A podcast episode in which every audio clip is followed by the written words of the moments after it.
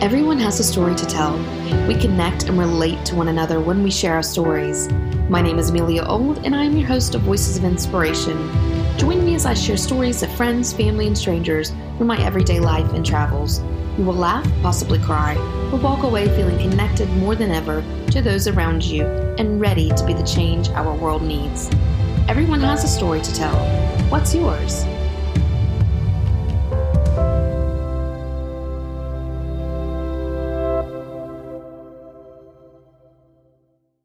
Welcome to Voices of Inspiration. I'm your host, Amelia Old. Thank you for joining me today. If you are new here, I share stories of people in my everyday life and those I meet along the way. I think we all have a story to tell, and it's my desire to give as many people as I can that platform so that we can connect and inspire each other on a deeper level. So, for those who know very little about my background, I was actually born in Georgia. That's where the majority of my family live. And at a very young age, my mother moved, just her and I, to Alabama, to central Alabama, to a very small town called Clanton in Chilton County. It's known for peaches. And if you've ever driven through the state and stopped at Peach Park or have seen the Peach Water Tower, that is Clanton. And that is where I lived until I graduated high school.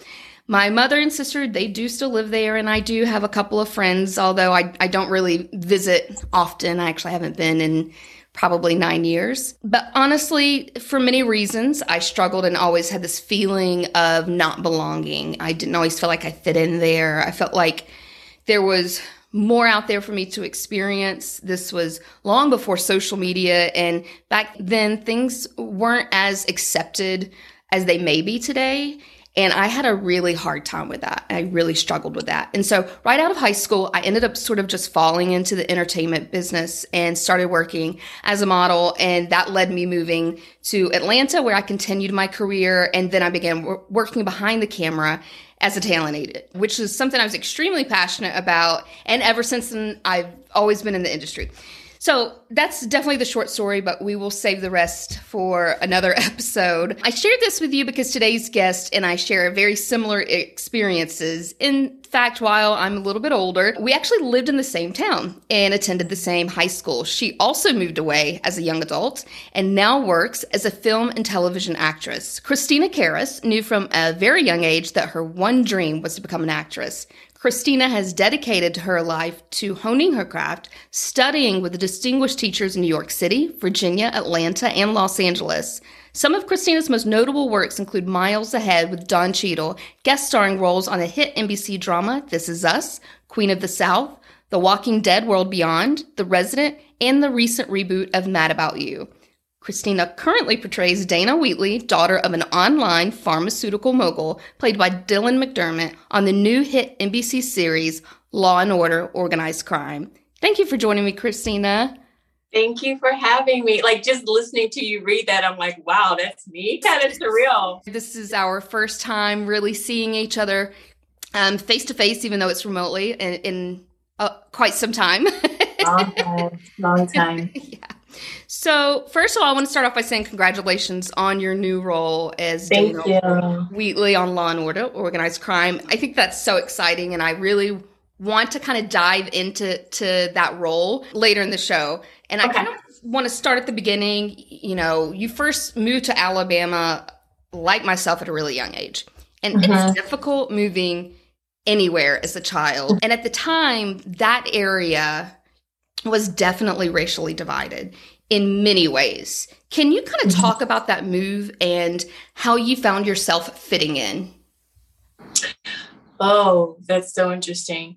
The thing about being poor, you don't even know you're poor until someone tells you you're poor, or you don't know that you're different until someone tells you you're different. I didn't have a cognizant understanding that because we lived in the projects, we were poor, or because we lived on this side of the town, this side of the railroad tracks, we were racially divided. I didn't understand any of that. Kindergarten, first grade, second grade. I went to Ohio and came back in the seventh grade. And that's when I realized, oh, wait, this is, this is real life. There was a, a railroad track that divided white and black, more well off and distinguished and poor. And I lived on the poor black side and I knew it. And it was just, I don't know, like we didn't have YouTube or like we weren't, we didn't really see other people encountering our same situations and circumstances at that time. Mm-hmm. We just had our reality. I didn't necessarily want to identify with my surroundings. So I was always in my imagination. So I've been acting from a very young age because I just always imagined my life looking different ways. If we had this, or if I had this opportunity, or if I was able to do this. And I think that's kind of how I got through it. Just, you know, there was an an unstated knowing of if you were from here, this is what that meant. And to kind of escape those shame feelings that I was having, I just used my imagination. I just always saw and envisioned myself going off to college, you know, becoming an actress, even though I didn't talk about it because I was kind of embarrassed to to tell people.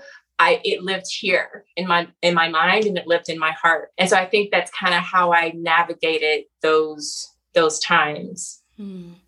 If that makes sense. Yeah, absolutely. I mean, you were a biracial child in a community mm-hmm. that at this time still had that divide. I mean, I remember even there were still some places, including a doctor's office, that people were just kind of still in the ways of the separation. There was still an area that black people yes. sit and that white people yeah, yeah, yeah.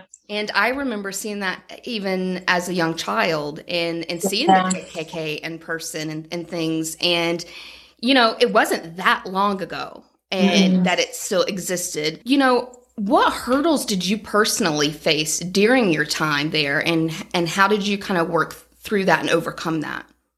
Interestingly enough, I actually had a lot of support from the white community in terms of my teachers, my counselors, my principals. I got my first job when I was 15, my boss.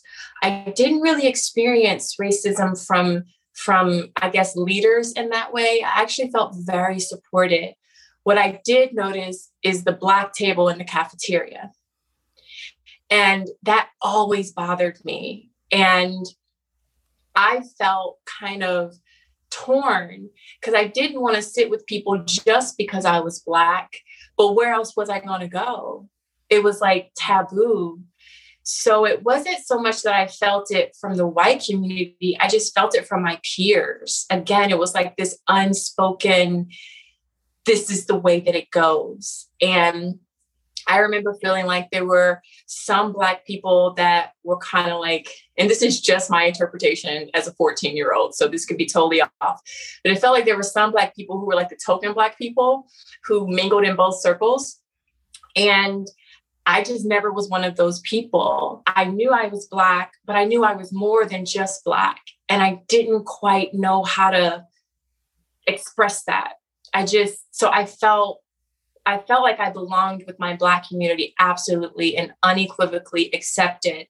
I just knew that we weren't just Black. We had more to offer. And I'm not sure that I experienced that until I left. Those moments certainly shaped who you are now.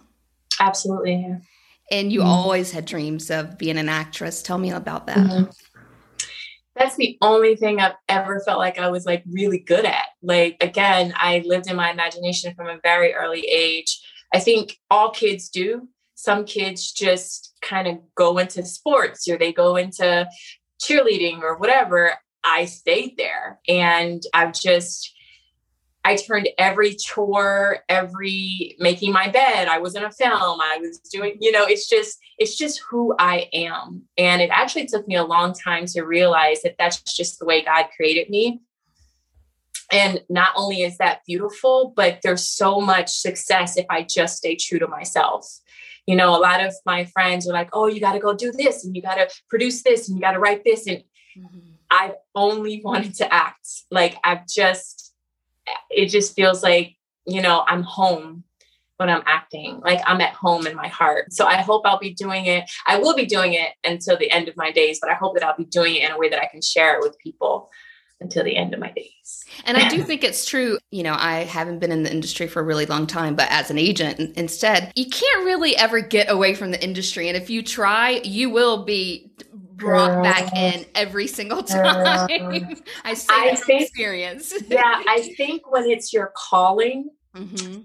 it won't leave you alone until you say yes. And I say that from personal experience. I have feared my way, I have sabotaged my way, I have run away. I just, I've always had this talent I just didn't necessar- necessarily have the knowing of the self worth mm. or the self love. I didn't know that I was worthy of it. So combining the worth and the talent has been my life process. Mm. Absolutely. What was the moment you decided, you know what, I'm just going to go for it? Like, how did, what was that moment? And also, how did your loved ones react? Well, in the beginning, when you first say you want to do it before you've been rejected 500 times, mm-hmm. there's a bit of naivete and there's a bit of, oh, it's just, you know, I'm going out there. I mean, I went to grad, I went to undergrad for theater and then I went to grad school for, and I have an MFA in acting. So I just always got parts and I, I think there was i was so i was kind of naive mm-hmm. that that's not how it necessarily works in business so when I was 25, I moved to LA and I started booking things like kind of quick, I guess. But I don't think that I was mature enough in my in my emotions but i just wasn't as prepared as I could have been to embark on the journey. There was still a lot of growing that I needed to do. Again, it comes back to that self worth everybody can believe in you but if you don't believe in yourself you're going to talk yourself out of going for it. You're going to talk yourself out of really putting everything into it. So this has been a 10 year journey literally of the dream saying come on christina you can do it and me saying mm, i don't know. So it's been a journey of my own character of the woman that I've become to really see myself the way the universe sees me where I am right now is in complete synchronicity with where the universe sees me. That took 10 years. Mm-hmm. And I tell people all the time, it's not just that I'm doing the work, but the work is working on me. Like every job, every audition, every character is teaching me something as a person to make me the character that I can be, if that makes sense. Yeah. And now you've landed, you know, your biggest role yet. Let's talk about mm-hmm. Dana Wheatley on Law and Order Organized Crime. How were you approached for this role and how do you how did you feel when you learned you had landed it? It felt very right. It felt very very right. So funny story, I actually was up for two different parts, Dana and another part on an NBC show and both of the producers were interested in me and my agent said to me if if it comes down to it and you have to pick which one are you going to pick and I was like, oh, I'm gonna do the other one. And he said, why? I said, I just feel like I connected to her more and I can whatever.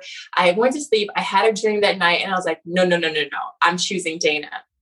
And he said, why? I said, because there's things about Dana that I need to find out about Christina. Mm. And what I meant, what I mean by that is a Black woman who grows up in New York City with a father who runs a multi million dollar business, who has always been affirmed, who hasn't been marginalized, walks in a sort of power and authority that I needed to find within myself. So it's kind of like Dana and I, we're one. And the the the the life of Dana is in me. It's always been there, but the story helps me to find it, to find that power. That actually answered my next question about, you know, you definitely feel like you can relate to this character in her story. Absolutely. Well, interesting. In some ways, yes, and in some ways, no. In terms of race, absolutely. In terms of being uh, a senior vice president, no. In terms of running a nonprofit organization, no. I this story allows me to see the potential that I really have. I never really, like I said, I've only, I've only wanted to act. I've never really saw myself as the entrepreneur or the businesswoman, but I am. Obviously, I am if I'm doing the job as Dana, you know? So, in some ways, Dana is showing me parts of myself that I've never seen before, which is so freaking cool that I get to live that life. Like I get to go to school every day, learn about myself and be paid for it. Like it's just amazing. I love that. That's so awesome. this show has a great cast lineup, including Dylan McDermott, who plays your father, Chris Meloni, who is well known for his role as Detective Elliot Stabler on SVU, and Tamara Taylor, who plays your mother, among many others. How has the cast supported you coming into this role?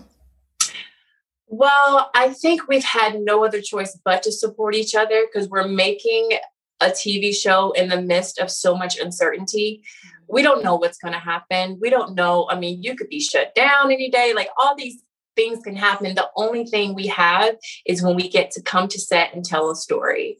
And so I think we've bonded in a beautiful way because we're all just so grateful to be working. So you, you feel as though you're family now. Yeah, it kind of feels like that. I'm a lot closer to Tamara than I am to my mom on the show. Like Christina and Tamara, we kiki and giggle and all that. on the show, our relationship is is a little bit more distant. What's it like filming in New York City right now? Ooh, it's so different. Again, because of the pandemic and so much uncertainty, I feel like this responsibility to stay COVID free, to stay healthy. You know what I mean? So there's a lot more, I think, responsibility I feel than, oh, I get to just go out and explore the streets of New York City. I mean, I can, but I feel such a responsibility to making sure the story gets told. So it's like I'm in New York City, but I'm really in my hotel. Knowing all that you know now, what advice would you give your younger self? Hmm. The advice I would give my younger self. Oh, girl, that's a good question. I haven't thought about that in so long. When other people affirm you that you believe, trust them. It's it took me a long time to get enough confidence in myself. Like I would book roles and still feel inadequate. I would still feel like they made a mistake. What were they doing? Like I had such bad imposter syndrome. I just I trusted more, I guess, in in some of the trauma that I endured in my childhood than what was right before me. And if you stay in your history and if you keep recycling, you'll never get past it. And so now I look at life as a mirror. So I look at if I was chosen for this role, that means out of the entire world, I am the best person to bring this role to life. And I will not negotiate that for anything. And it, it, I just, my younger self just never could kind of believe that I was worth these opportunities. Hmm.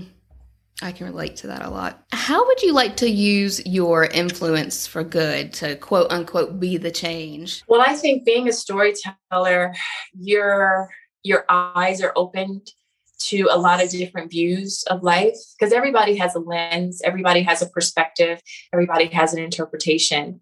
And I think my goal is to help everyday people to gain empathy for their brothers and sisters in humanity. That's what I do for a living. I'm an empathetic feeler and I tell stories for empathy. If I can translate that to other people, and if we could really see beyond the judgments and the externals into people's heart. Like I would love that we just start to have conversations about empathy and seeing like the God in each other, seeing the humanity in each other, seeing the beauty in each other instead of what we were taught necessarily. How do you find your balance through all of this? Meditation, girl. uh, meditation. And I actually have a creative practice that I do every day because what I've realized for me is that I, because I'm a creator, creating is ne- it's necessary for me every day. So even if I'm not on set, I have a creative practice that I show up for. Like a writer writes every day, a dancer goes to the ballet barre every day. As an actress, I have to come to that space. And in that space, I can bring anything and show up and create. And it's like that's that's like my church. It's like it it it refuels me in a sense. You are also branching out into other realms of storytelling, including production and writing, which is yeah. something I'm also passionate about. Can you share what's next for you with that? Well, it's a very dear story to my heart that the story has been asking me to write it for like five or seven years. And again, it was like, can I really do it? Like, uh, and just in the past six months, I finally said, you know what, Christina, if you don't write the story, somebody else is. And you should be grateful that a story wants to be written by you. A lot of writers say that they they get chosen by stories too, like when stories come to them in their mind or their dream, and then you have the opportunity say to say yes or no. If you say no, it's going to move on to the next person. And I would just be devastated if I didn't show up. So it's kind of I not I don't talk about it a lot, but it's something that I I write an hour a day every day, and it's it's coming. So so we'll see. I hope to release it in the fall. That's exciting. Yeah. Where can our listeners find you online and also on the screen? So right now the show is on NBC, obviously Thursdays at 10 o'clock. There's also some crossovers with SVU. So if you watch both shows, you'll probably see both Chris Meloni and Mariska on on both shows. It also streams on Peacock and Hulu, and uh, there'll be eight episodes. So interestingly, I don't even know what's going to happen. Like, I don't know what's going to happen until I get the script for that week. So I'm just as excited to see how it unfolds as the audience is. I love that. That's so fun. um, yeah. I will make sure to link to information about the show and you also under the notes yeah. of this episode at voices of inspiration voicesofinspirationpodcast.com. Do you have any words of wisdom or a favorite quote that you would like to leave with our listeners, maybe to that young girl in a small town somewhere who has the same dreams you did?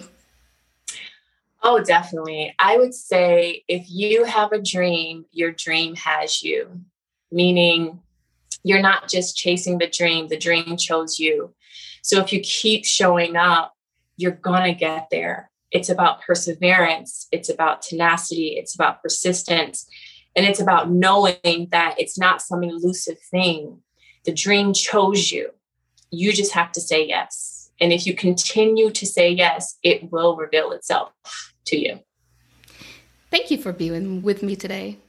Thank you so much. Ah, and being open to talking about your journey. I think that you are such a beautiful light and inspiration. Aww. And I know that you are going to continue to do great things. And I'm excited Thank to you.